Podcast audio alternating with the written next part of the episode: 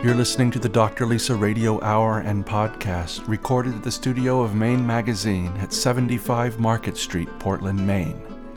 Dr. Lisa Belisle is a physician trained in family and preventative medicine, acupuncture, and public health. She offers medical care and acupuncture at Brunswick Family Medicine. Read more about her integrative approach to wellness in Maine Magazine.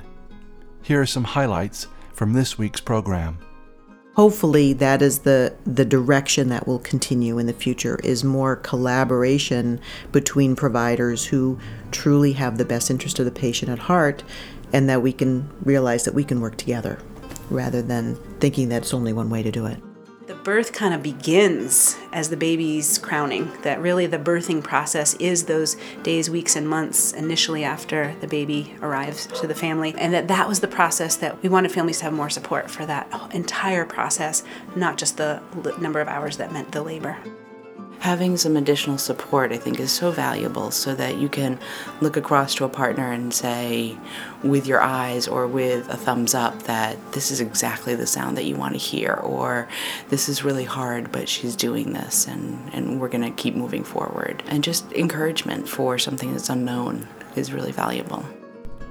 The Dr. Lisa Radio Hour and podcast is made possible with the support of the following generous sponsors Maine Magazine Marcy Booth of Booth, Maine, Apothecary by Design, Premier Sports Health, a division of Black Bear Medical, Mike LePage and Beth Franklin of Remax Heritage, Ted Carter Inspired Landscapes, Tom Shepard of Shepard Financial, Dream Kitchen Studios, Harding Lee Smith of The Rooms, and Bangor Savings Bank. This is Dr. Lisa Belisle, and you are listening to the Dr. Lisa Radio Hour and Podcast Show number 139 The Birth Team, airing for the first time on Sunday, May 11th, 2014, which also happens to be Mother's Day. Birth is arguably the most important of all life events. The way in which we come into the world and bring our children into the world has a far reaching impact. Today, we speak with individuals who are thinking about birth in new and interesting ways. Listen in on our conversations with Portland OBGYN Dr. Anne Rainville and doulas Jody Finney and Leah Daragon of Birth Roots and hear about the evolution of this process and how young Maine families are bringing life into our state. Thank you for being with us on Mother's Day. I always enjoy having people in the studio with me who um, were part of my teaching experience, my learning experience as a resident and medical student at Maine Medical Center here in Portland. Um, today, I have with me one of these individuals, Dr. Anne Rainville, who is an obstetrician gynecologist. She has been practicing in the Portland area for over 22 years and is very experienced in taking care of normal and complicated pregnancies. She is also a skilled surgeon and trained in acupuncture. Thanks so much for coming in today. Oh, you're very welcome. I remember well the deliveries that I did um, under your watch and, and with you, and um, it was a it was a very good experience. As a family medicine resident. When I came in, um, there was a broad variety of approaches that the OBGYNs would take, and yours was always very calm and um, happy despite, despite the late hour, and your patients enjoyed having you as a physician, and um, and I think that that's a huge part of delivering babies and caring for women. Absolutely. I, I, mean, I think that it's um, it's been amazing to me the difference that it can make to have a, a very um, personal connection with um, the person you're taking care of in labor and delivery. There's um, a lot of intangibles there in terms of someone really feeling comfortable with you as a provider, feeling that you know you are working together um, to um, be able to have this beautiful baby. It's really it's uh, it's pretty it for me the most rewarding thing I get out of my my personal my professional career is being able to deliver patients that I know well, because it really it's it adds a special um, uh, dimension to the delivery. Tell me why you decided to become an obstetrician gynecologist? Well, I had absolutely no idea that I was, it was not even on my radar when I went to medical school. I thought I was going to be a, at the time I said, you know, general practitioner. Um, and of course, I'm still very interested in all aspects of, of medicine. But when I um, did my medical school training and I did, um, obstetrics. It was my first delivery. I was just, I I loved surgery. When I did my surgery rotation, I found that I was really sort of technically it seemed like something that I was sort of I gravitated towards, but I didn't feel that it was a good fit for me until I did OBGYN and I saw my first delivery. It was I to myself I said, why would anybody want to do anything else? Um, but um, obviously, a lot of people don't feel that way. But it um, it's never what we say in obstetrics is that you don't choose obstetrics, it chooses you. And it's absolutely true. You don't really have a choice. Did you know you wanted to be a doctor from early on? Yes. I remember eight years old. I have no idea why I wanted to be a doctor, but I just was always interested in anything that had anything to do with medicine. Um, and it's interesting because there's no one in my family that was in medicine, but I just was interested in it and from a very early age decided that that's what I wanted to do. And why did you choose Maine? Well, I'm from Maine. I grew up in Maine. I grew. I uh, was. Uh, I actually bo- was born in Kittery, and um, for the first eight years of my life, uh, lived in New Hampshire, in Portsmouth, very close, and then we moved to Bangor, and um, and I grew up in Bangor, and um, just I love Maine, and wanted to come back. So you've been sort of everywhere in the corridor between Kittery and two hours, three hours north. Well, I did my med- medical school training in Vermont, University of Vermont. So I was in Burlington for four years, and then when I finished my re- my medical school training, I said I wanted to go someplace different for residency. I wanted to branch out, see what it was like to live in a city. So that's why I went to Washington D.C. And I loved Washington, D.C. It was very fun for four years to live there. But it was very clear to me after six months that I was not an inner city person and I needed to be back um, in Maine. So that was my goal. What have you noticed over the last 22 years practicing medicine here in Portland? How have things changed for you as a doctor and for medicine in general? In general? Well, there's actually been quite a change that I've noticed. Um, in specifically in OBGYN, there was a big change from when I first started practicing. There are a lot of relatively small to medium size private OBGYN groups that were um, practicing independently but would cover each other. And um, so there, and that has really changed, morphed over the 20 years that I've been in practice to really being mostly two large, very large groups and only um, a couple of other smaller groups. And the independent solo OBGYN practitioner is um, a bit of a dinosaur. There really are only two of us that are still doing obstetrics um, and our solo practitioner. We happen to cover each other, which um, which is uh, fortunate for both of us. But there's been a big change from that sort of small group to the larger group. Um, so that's one big change. Um, there has, but obstetrics in general has changed in a very positive direction um, in terms of looking at obstetrics in a um, a more um, sort of wellness perspective in terms of looking at labor as being a normal process and trying to do less intervention and trying to encourage um, the low risk sort of non interventional labors a lot more than we ever did. So it's interesting, although the groups seem to be getting bigger, and one would think, you know, you know, a little bit, you know, less personal in terms of because you know may not see the the person that you've been seeing in the office. In, in, in reality, it's actually becoming a lot more personal in the hospital with a lot more um, hands on with the nursing, a lot more encouragement of more natural processes of labor, um, but allowing people, if they want, you know, what's available to have it. Um, but it's it seems like there's there's this nice push to kind of look at things a little bit more um, in a non-interventional way. So it's that is a very good, a positive direction. Why do you think that's happening? I think that, um, to be quite honest, I think it's the um, increase in women in OBGYN. I mean, uh, OBGYN is pretty much a primarily um, female dominated dominant profession. And I think that with that, with a lot of um, physicians who have also had children and are looking at things in a little bit of a different way in terms of what they experience in their labor, what they would like for their patients, that that there's been a little bit more incorporation of other um, types of obstetrical practices, such as midwifery practices, looking at that more objectively in terms of what do midwives do very, very well.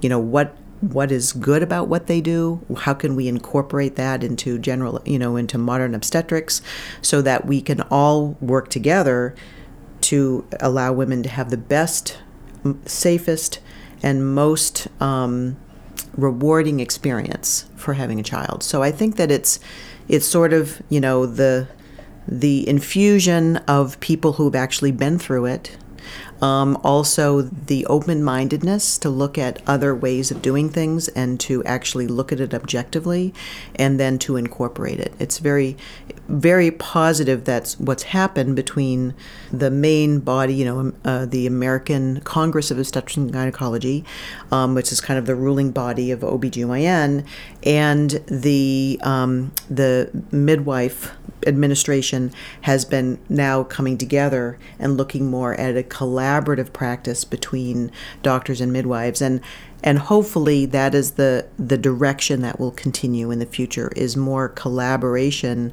between providers who truly have the best interest of the patient at heart and that we can realize that we can work together rather than going at it from you know thinking that's only one way to do it. So it's really, it's it's very encouraging to me to see that um, that there seems to be that that direction.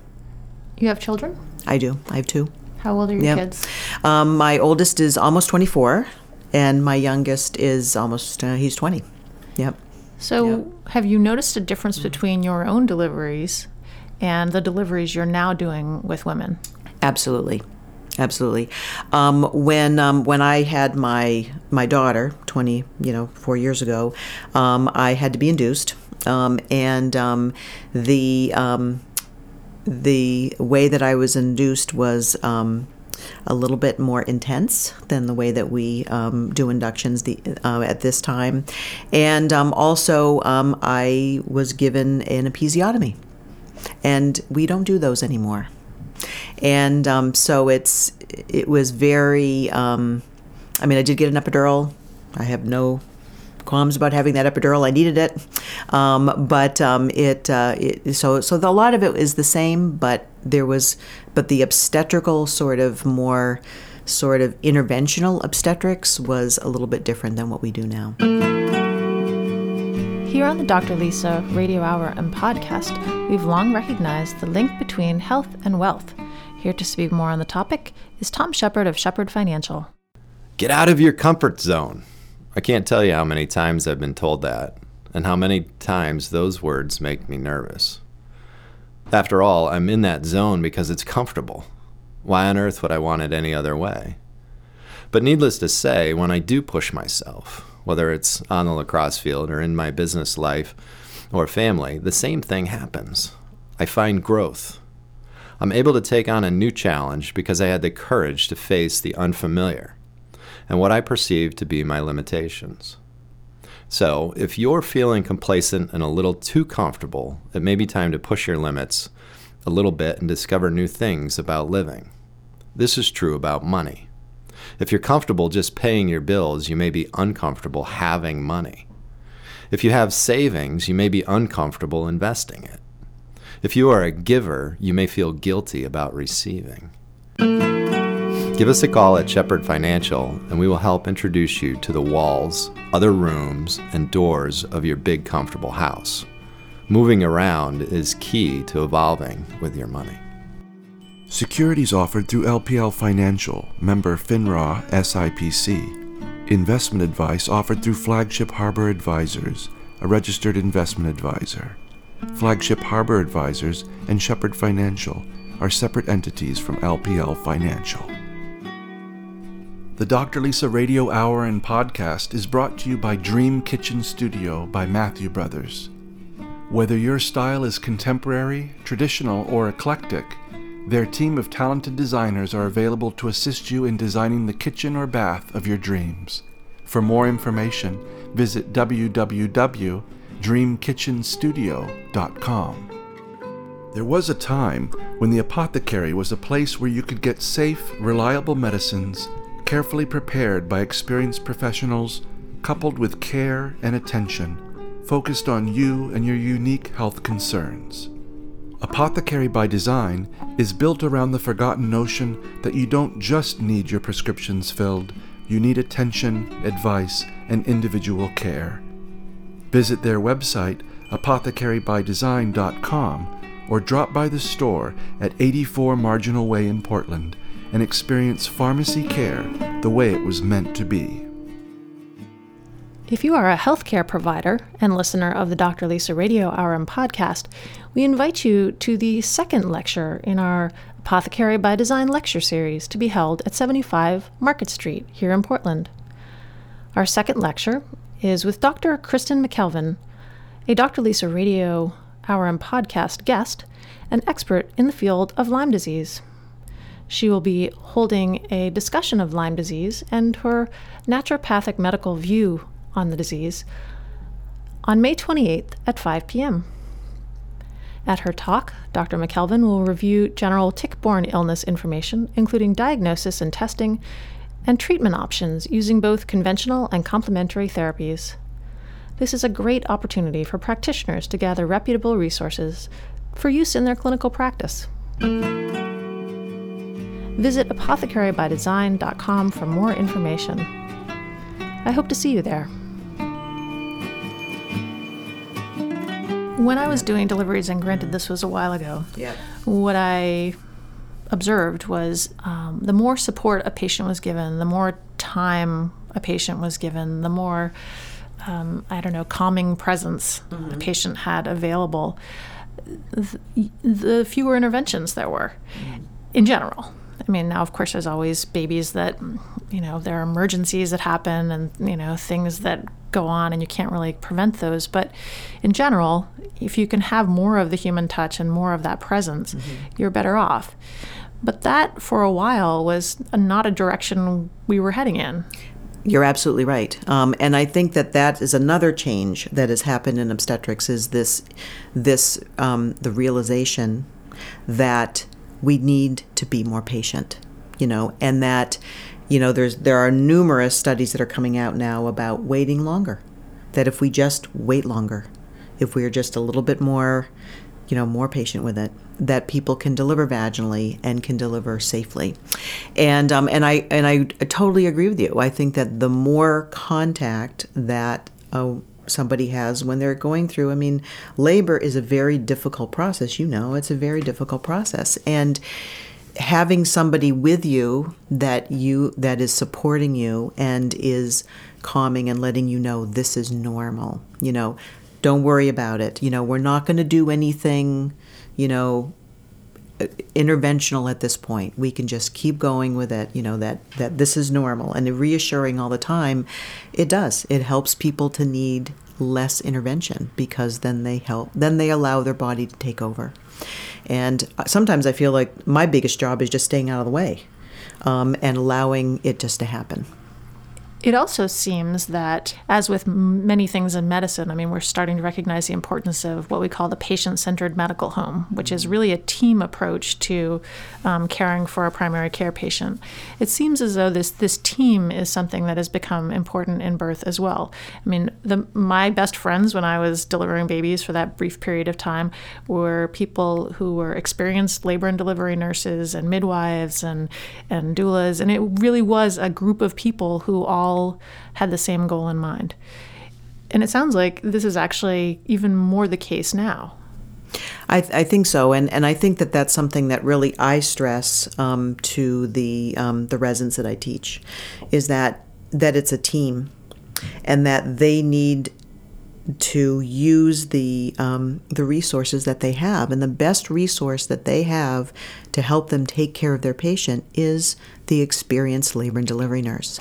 And um, and I think that sometimes when you know when you're a medical student and then you get into be a resident, you know, you just you think that oh I have to take care of everything, and you know I have to have all my ducks in a row, and and you forget that you know you need to use your resources. And and it is it is definitely a team. And everybody has a part you know and everybody who's there who's supporting that woman in labor has a job and it's an important job you know whether it's you know the the the sister who is there to get the face cloth, the cold face cloth, and put it on her, her forehead. That is an important job, and everybody who's there is important. And I think that that that's a very um, like i said that's really important to me to stress that to the, the residents they're coming up is you know oftentimes i've talked to them and i said you know what's going on with the patient? They're trying to i said what does the nurse what does the nurse think? And they're like well wait a minute. I said you know that is your number one resource to help you is the nurse. She knows. Is the person in labor?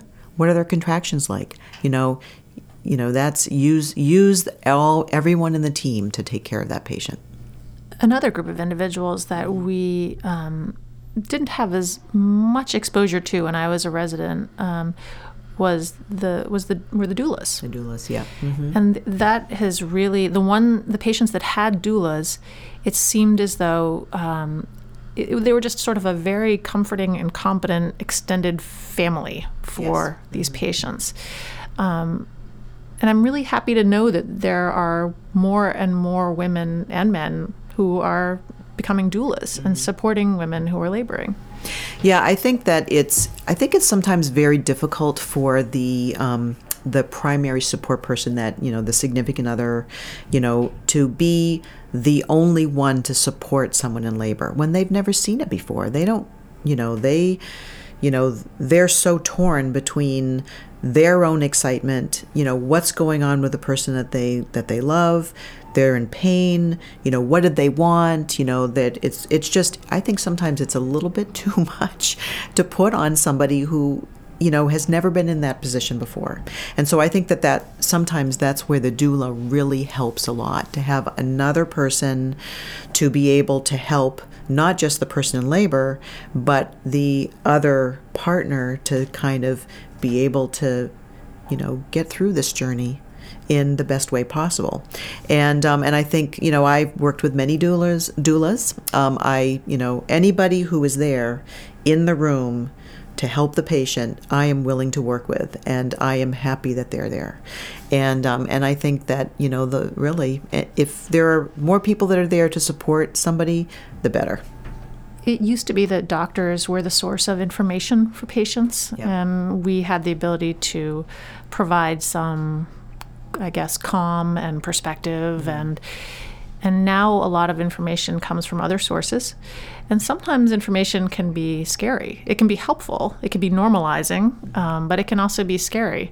So, is there a way that you, as a doctor, um, are able to work with the information that's out there and work with the people who have this information and really make it a positive thing. Well, I try to. I, mean, I, I run up against this all the time because, um, you know, every day in the office when I see patients, you know, somebody brings something up. You know that they saw something online. You know that, or their their friend or their mother or someone told them something, and I think that the the important thing is to first to validate what's that. Yes, I understand. You know where you got that information, and to say that you know there may be some truth to whatever it may be that they're very concerned about that. But then I try to bring it back down, bring them back down to, to kind of to earth, to base, to say, okay, but what does that really mean for you? You know, and, you know, what is your situation how is that different from this scary thing that you that you heard about and and even if that scary thing happens you know I know we know how to do deal with that. You know, you're going to be in a safe place. You're going to be with people who know how to deal thing with with the, things such as that. And I think that it it really, I think that that's the way to deal with it, rather than just say, "Oh, don't worry about it," because then they're still worrying about it. You know, and I think that that you need to kind of just explain, you know, yes, I know about those things, but that's why it doesn't pertain to you, or if it does, you know, we can deal with it. You've been practicing quite a while now. Yeah, Some of the Yep. first babies Oh, you've yeah. delivered, Yep. delivered, they are in their um, twenties, having their own babies, mm-hmm. I bet. Yep. What keeps you passionate? What keeps you excited? What keeps you interested in being a doctor, being an obstetrician gynecologist? Well, I guess one one time I said, you know, I keep doing deliveries because I haven't done it perfectly yet. So I guess that that's one thing is, but it's because it is changing, and and the way that I practice obstetrics now is very different than the way I practiced 20 years ago, and it's that that freshness, you know, trying to to find the way to do it better. That's what keeps it me going. And also it's the it's my patients, you know, that interpersonal connection and you know like I I told you I did a delivery this morning. You know, it's of a of a someone that is close to me.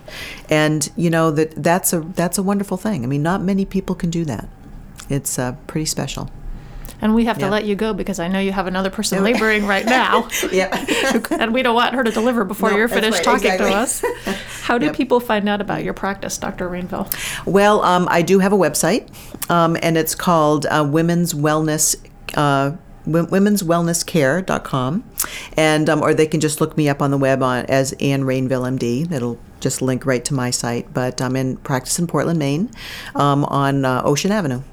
Um, and um, and uh, we have lots of services to offer, not just um, OBGYN as Well, I- well. I, like Yeah. the fact that you also do acupuncture. As someone who does acupuncture and, and knows how important that Yeah. is to have in my toolbox, I really appreciate that that's one of the things you have in your toolbox. So I- I'm impressed. All right. I haven't seen you in a little while. Yeah. I, I really appreciate um, your being one of my early teachers as a medical student and a resident. It meant a lot to me then. It means a lot to me that you've come in today and having this conversation with me. Um, it just is, it's great to know that there are doctors out in the world who are doing the good work that you're doing on a daily basis. And I know that your patients love you, and I appreciate your being here. Well, thank you very much. As a physician and small business owner, I rely on Marcy Booth from Booth, Maine to help me with my own business and to help me live my own life fully. Here are a few thoughts from Marcy. The numbers never lie. It's a phrase we've all heard hundreds, if not thousands of times. But as trite as it may be, it really is one of the golden truths of business and personal finance. And while it takes discipline to keep your eye on the numbers, to look at what are sometimes difficult truths, when you do it regularly, two things happen. It becomes easier over time, and you truly start to understand what the numbers actually mean and how you can make your life better. I'm Marcy Booth. Let's talk about the changes you need. boothmaine.com. This segment of the Dr. Lisa Radio Hour is brought to you by the following generous sponsors Mike LePage and Beth Franklin of Remax Heritage in Yarmouth, Maine. Honesty and integrity can take you home. With Remax Heritage, it's your move. Learn more at rheritage.com. The Dr. Lisa Radio Hour and podcast is brought to you by Bangor Savings Bank. For over 150 years, Bangor Savings has believed in the innate ability of the people of Maine to achieve their goals and dreams. Whether it's personal finance, business banking, or wealth management assistance you're looking for, at Bangor Savings Bank, you matter more. For more information, visit www.bangor.com. It's Mother's Day, and as a mother of three and a woman that gave birth, well, it seems like a long time ago now. I guess the longest, to the my youngest is 13. I know how important birth is, and the process of going through birth is something that can be um, made easier in some ways by people who are known as doulas. Today we are fortunate to have with us Leah Darragon and Jody Finney. Leah Darragon is a doula, certified childbirth educator, and co founder of Birth Roots Perinatal Resource Center in Portland, where she facilitates semi annual doula trainings and childbirth classes. Leah has a five year old son and a one year old daughter. Thanks for coming in. Thanks. And we also have Jody Finney, She is a full time birth and postpartum doula. She has worked with moms of all ages in both high and low risk pregnancies, medicated and unmedicated. She also works at Birth Roots, where she is the office manager and facilitates the Welcoming Pregnancy class. Well, welcome to you, Jody. Thank you. Thanks for having us. Why did you call it Birth Roots?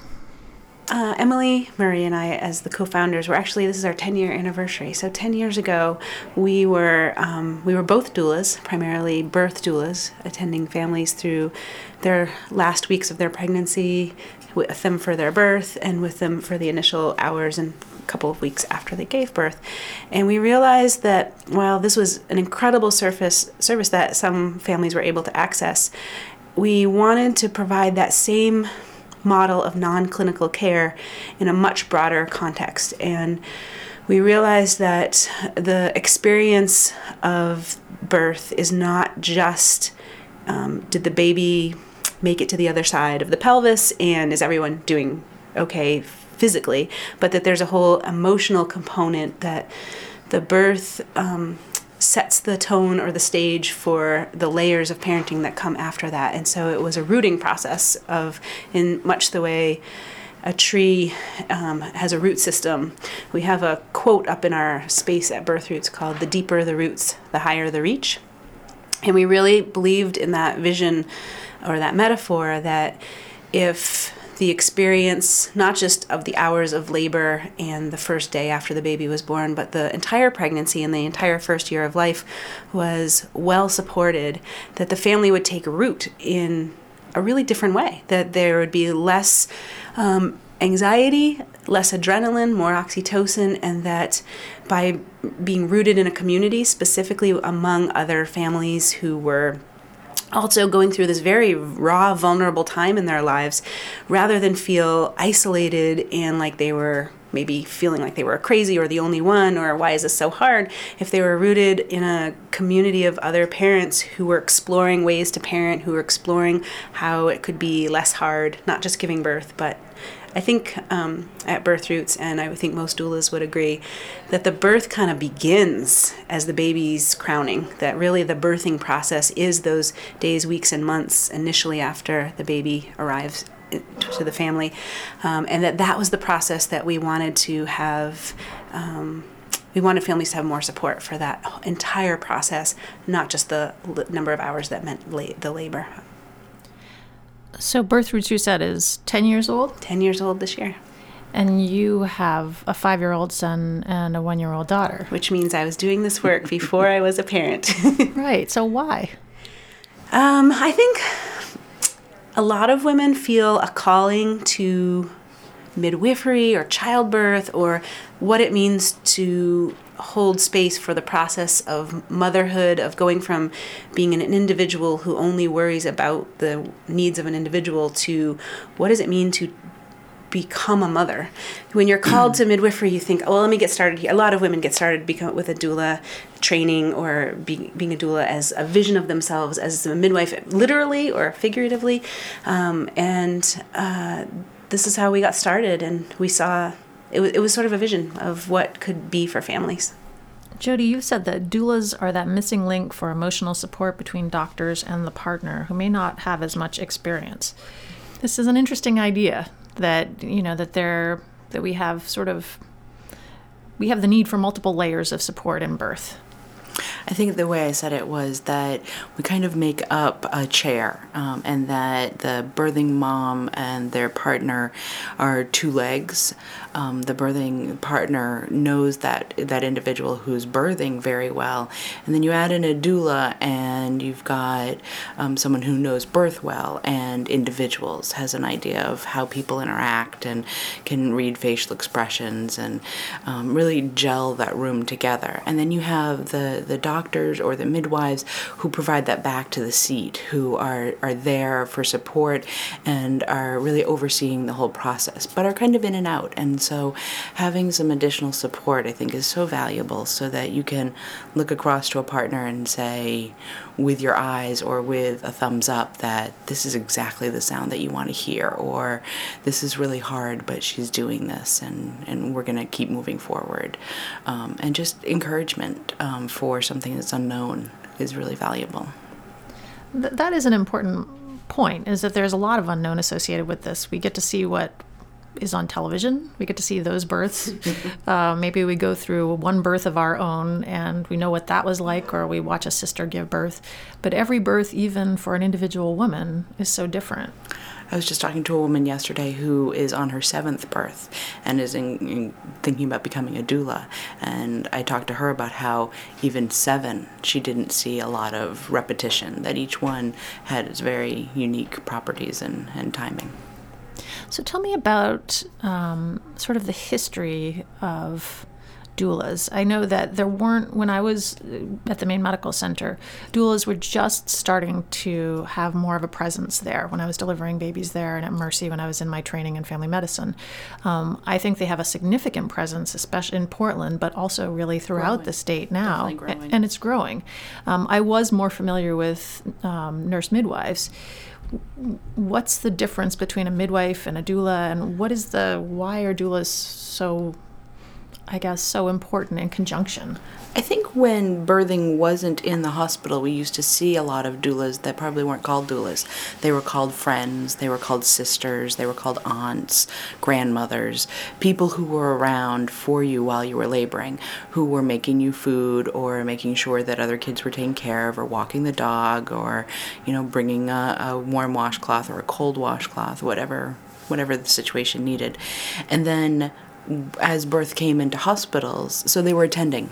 They were tending people, um, and it could have been your husband or your partner as well. Then, um, and then birth came into hospitals, and uh, you know society changed, and so oh well, you're going to go off, and other people will help you take care of that, and you'll come back and you'll have a baby, and so we lost that that family, that community piece of birthing, which was so integral to having it happen in a way that felt right to women, not necessarily familiar, but there was encouragement to keep going and stay the path. And so I think bringing that back, bringing um, people back into the birthing scene and having some support is good.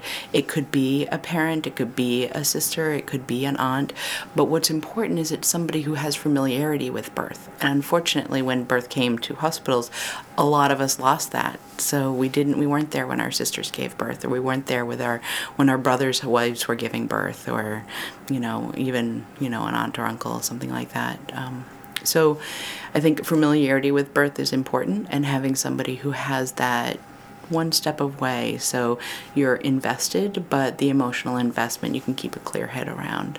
Um, that kind of support is valuable. The goal of the Dr. Lisa Radio Hour is to help make connections between the health of the individual and the health of the community. The goal of Ted Carter Inspired Landscapes is to deepen our appreciation for the natural world. Here to speak with us today is Ted Carter. I um, am always amazed at how much the land speaks to us if we just stop and pay attention. I will very often place gazing rocks, which I call gazing rocks because uh, it's a big, huge slab of stone that I place in the landscape where you can lie on your back and look at the stars, or you can reflect and dream about things and places you want to go to. But I often go to these places. They're called power places. Uh, my shaman that I worked with in the desert for many years talked to me about power places. And I go out there and leave the drafting table, go out to this special spot that I've created, lie on my back, and instantly almost fall into a dream state. And uh, there's something called creative visualization, which I think a lot of people know about. And I'll just sort of turn that design slowly in my mind and look and see the design from different angles and sort of create it in a very sort of dreamlike state. And then I return back to the drafting table refreshed and ready to design. And time and time again, it's never failed me that this is how some of my most creative designs take shape. I'm Ted Carter, and if you'd like to contact me, I can be reached at tedcarterdesign.com. The Dr. Lisa Radio Hour and podcast understands the importance of the health of the body, mind, and spirit. Here to talk about the health of the body is Travis Bullier of Premier Sports, a division of Black Bear Medical. The Book of Life has so many chapters, but we can't guarantee how many or how long each will be. we can control some of its content. Black Bear Medical knows we are all plagued with challenges, physically, mentally, and emotionally. Our goal is to help you and your entire family be literate in the ways of your wellness to minimize those challenges. Information leads to knowledge, and knowledge leads to power. Empower yourself to be a better you.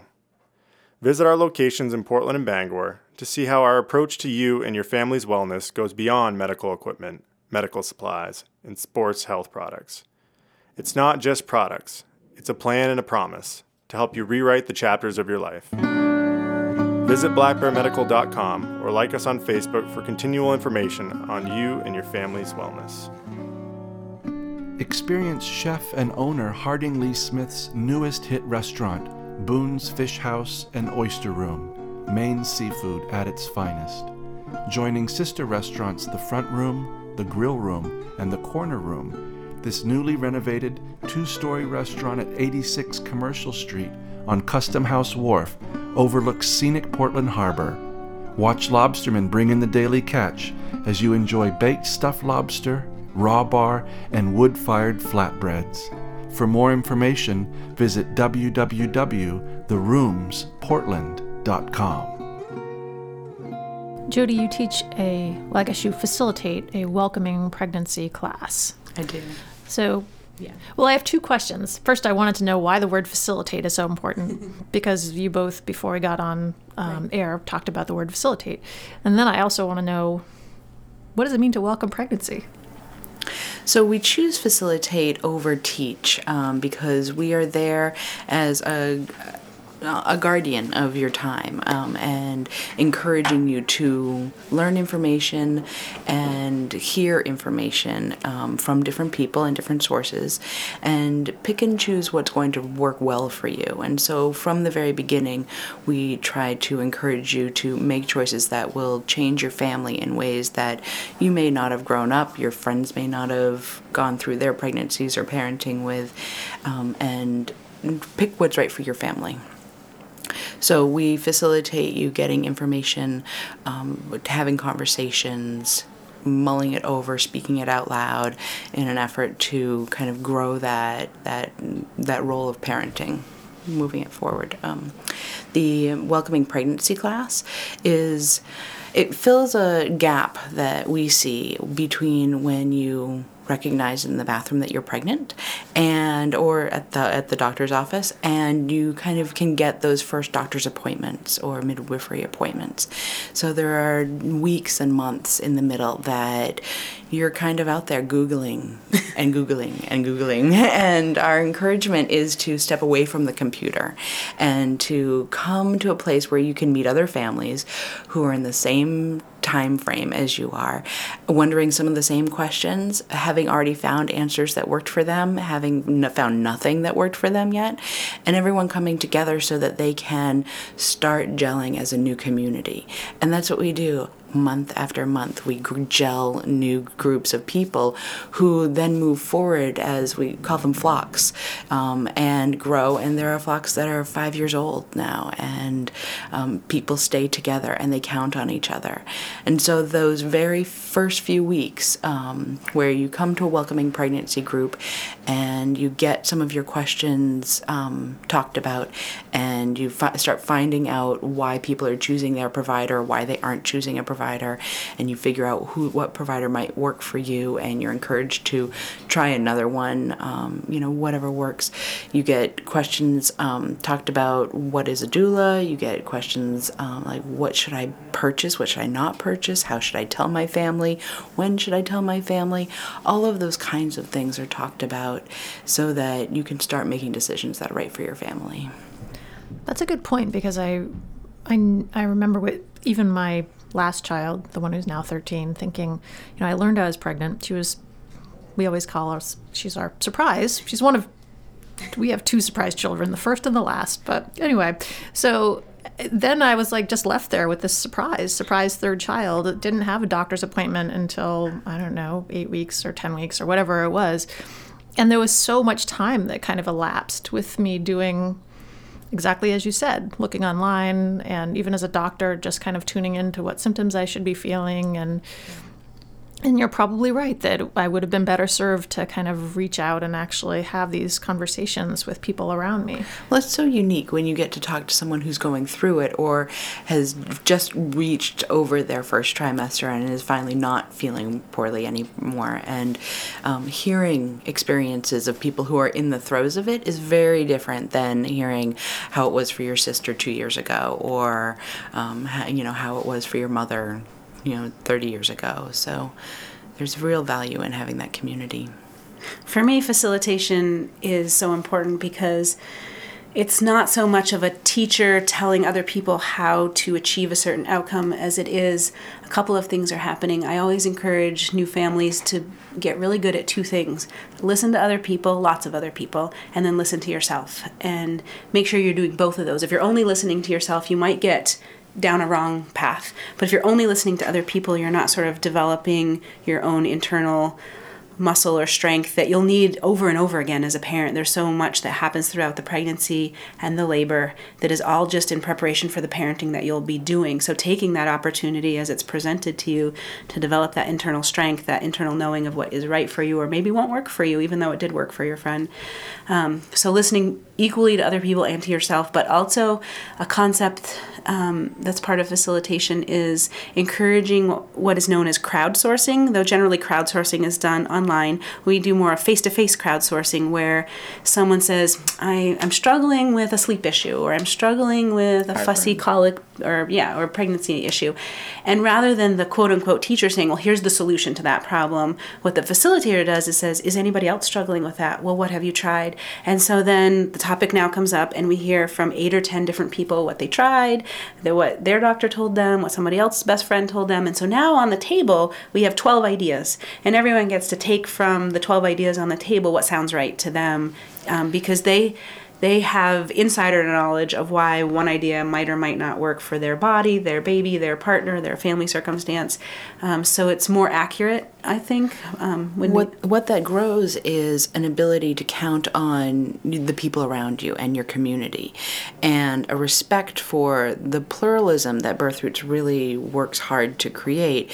In that you might have done it one way and she might have done it another way, and he said that we should only do it this way, and this is what works for me because I heard all of those things and I heard it from people who are doing the same thing that I am and I trust right them. now. I mean, right. the way the things the the trends versus the standard of care versus I mean I had children 4 years apart and what was recommended to me even 4 years later I mean you're a different person the culture at large is different. Those circumstances change by the year and so being in a room full of people who are currently facing what you're facing under the same set of circumstances is so valuable as opposed to reading it in a book googling it or hearing it from maybe a, a pediatrician or, an, or doc, a care provider who you know their children are 25 and so um, not that you know they don't have lots of valuable things to contribute but it might be what you needed to hear is that the mother sitting next to you who also has a six week old baby feels this way and so do you. So there's actually maybe not a clinical problem. There's just oh this is hard. And just like labor was hard we can find our way through the hard part. And that's okay. So there is a bit of there's a normalizing effect. Normalizing yeah all, there's normalizing that what I'm experiencing is perfectly normal because 10 other moms in the room are feeling it. Or, wow, 10 other moms in the room aren't experiencing what I'm experiencing. Maybe I should talk to my doctor about this.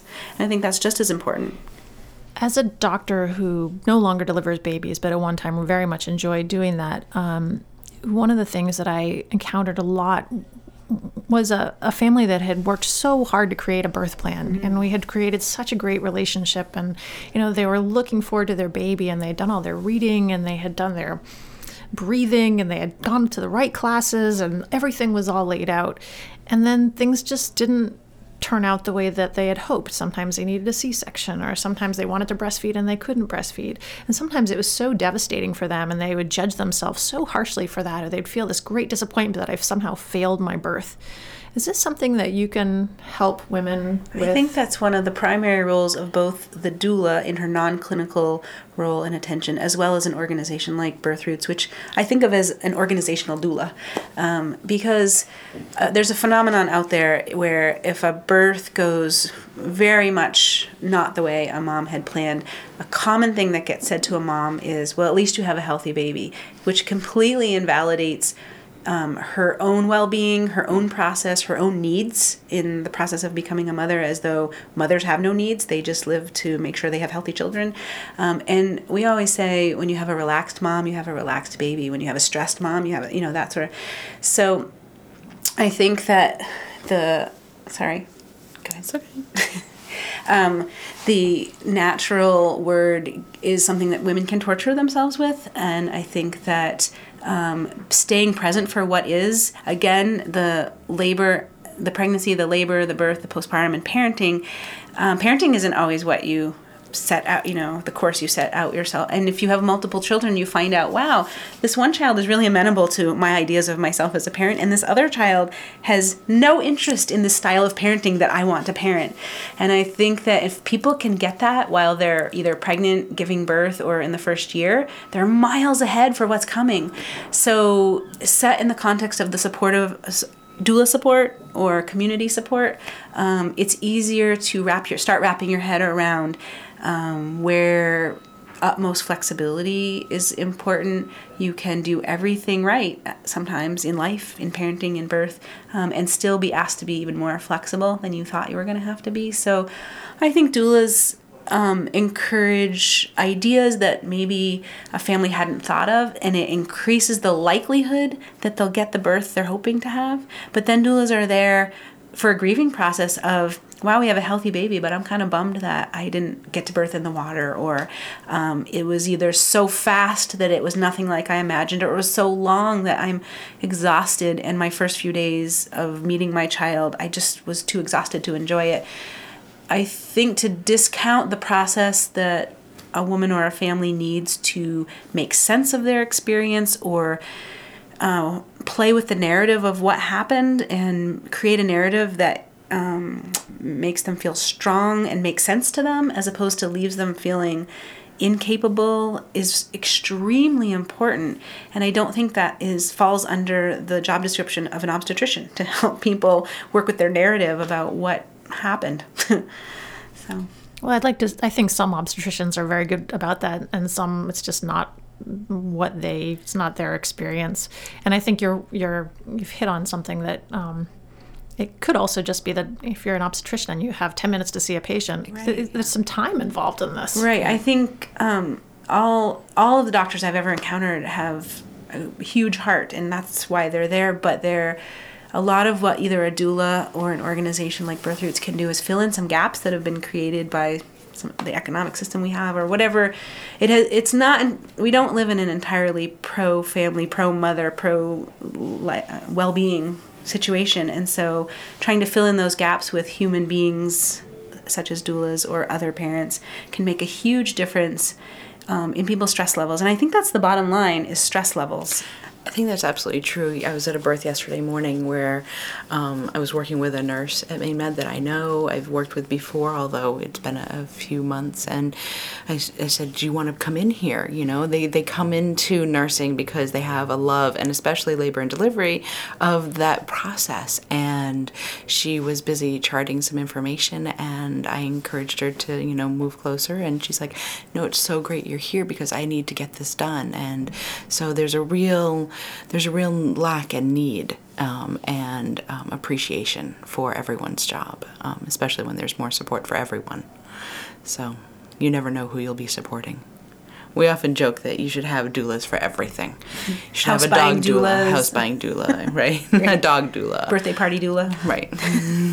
yeah, I'm actually kind of sad that I my youngest is 13 and I'm pretty much done because I'm so it's so exciting to hear what you now are offering in the Portland area and around the state. It's so exciting mm-hmm. to know that this is the way that women and families and children are being supported. Because I do think that this is what we need. We need to focus on the family and until you actually have somebody there who who says this is important and let's let's facilitate this process. for Let's slow it down. My goodness, people, I think parents are under an outrageous amount of stress to get an undoable amount of work done in an undoable amount of time. And then they wonder, why can't I keep up? Why am I so exhausted? And I think the wiser women of the community, women who've experienced this and sort of gone through a hard time, come out on the other side and have perspective on what that time is about, are able to say, okay, let's start with slowing things down. And I think doulas slow things down as part of their what they're there to do is, wow, you just had a baby, rather than let's rush on to the next thing that's going to happen. Let's take a breath here and, oh wow, life has changed. How are you different than you were an hour ago or yesterday? and it makes an incredible it alters the trajectory of the health of the family for someone to say let's pause for a minute I love what you're doing, and um, I know that we could we could fill it an entire hour, probably multiple hours, because I think that you're so on with where I believe that we all need to be thinking about um, healthcare and families. But I will encourage people to find out more about birth roots by going to your website, which is www.our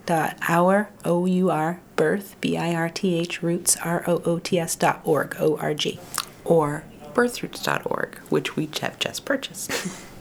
Very good. And people can also go back and listen to the show that we did with with Emily Murray. Yeah. Uh, she was. I'm. I'm just. I'm thinking she was one of our very early shows. It was so important to us, even back at that point, that we had a show on it right away. So. Uh, People would like to hear more from Emily and her sister Allison? Allison's Yeah. yes, this is a family from Yarmouth I used to babysit from for. So it's uh, it's kind of funny that everything just kind of keeps coming in circles in Maine. But anyway, go to the Birth Roots website to find out more about Leah Deragon and also Jody Finney. And Jody, do you have a website yourself? I I do. we do I- a lot with facebook We That's do we do a find lot of people Facebook. so you can find birth Yeah. roots on facebook jody finney doula on facebook um, A doula for me. a doula for me A doula for me. And we're just so thankful that you've given voice to this because so much of um, elevating what's happening is um, bringing it into the cultural discourse of how are we all doing here. So thanks for. I think it's also worthy to note that um, doulas do charge for their services, but it is not by any means a requirement to have a doula who charges. That you can find a doula who wants to barter with you, who wants to do a payment plan, who is just starting out. I have a very good friend who only does pro bono work. Like there, there are doulas for everyone, regardless of um, how much they charge or you want to pay. Um, and I think meeting someone who resonates with you is the most important piece first, and then to figure out the financial piece second. Um, you can definitely start. We train nearly 30 doulas a year um, throughout New England. They come from throughout New England to Portland, and so we have access to a great pool of people who have had six months of experience, three months of experience, four years of experience, 10 years of experience. So. We've been speaking with Leah Deragon, the founding director at Birth Roots Perinatal Resource Center in Portland, and uh, private doula Jody Finney, who also works with Birth Roots. Um, thank you so much for all the work that you do and for um, this generation of healthy families that you're promoting, um, and for coming in and talking to us today. You're very welcome. Thank you. You have been listening to the Dr. Lisa Radio Hour and Podcast, show number 139, The Birth Team. Our guests have included Jody Finney, Leah Deragon, and Dr. Ann Rainville. For more information on our guests and extended interviews, visit doctorlisa.org. The Dr. Lisa Radio Hour and Podcast is downloadable for free on iTunes. For a preview of each week's show, sign up for our e newsletter and like our Dr. Lisa Facebook page. Follow me on Twitter and on Instagram as Bountiful One. We love to hear from you, so please let us know what you think of the Dr. Lisa Radio Hour. We welcome your suggestions for future shows. Also, let our sponsors know that you have heard about them here. We are privileged that they enable us to bring the Dr. Lisa Radio Hour to you each week. This is Dr. Lisa Belisle. I hope that you have enjoyed our Birth Team show. Thank you for allowing me to be a part of your day on Mother's Day. May you have a bountiful life. The Dr. Lisa Radio Hour and Podcast is made possible with the support of the following generous sponsors.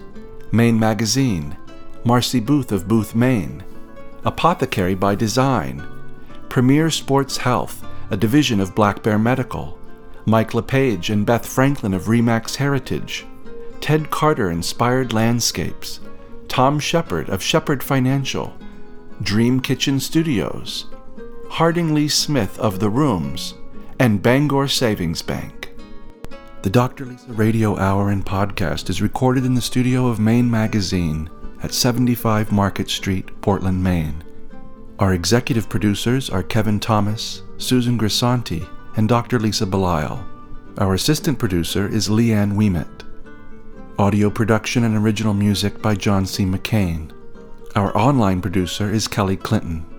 The Dr. Lisa Radio Hour and podcast is available for download free on iTunes. See the Dr. Lisa website or Facebook page for details.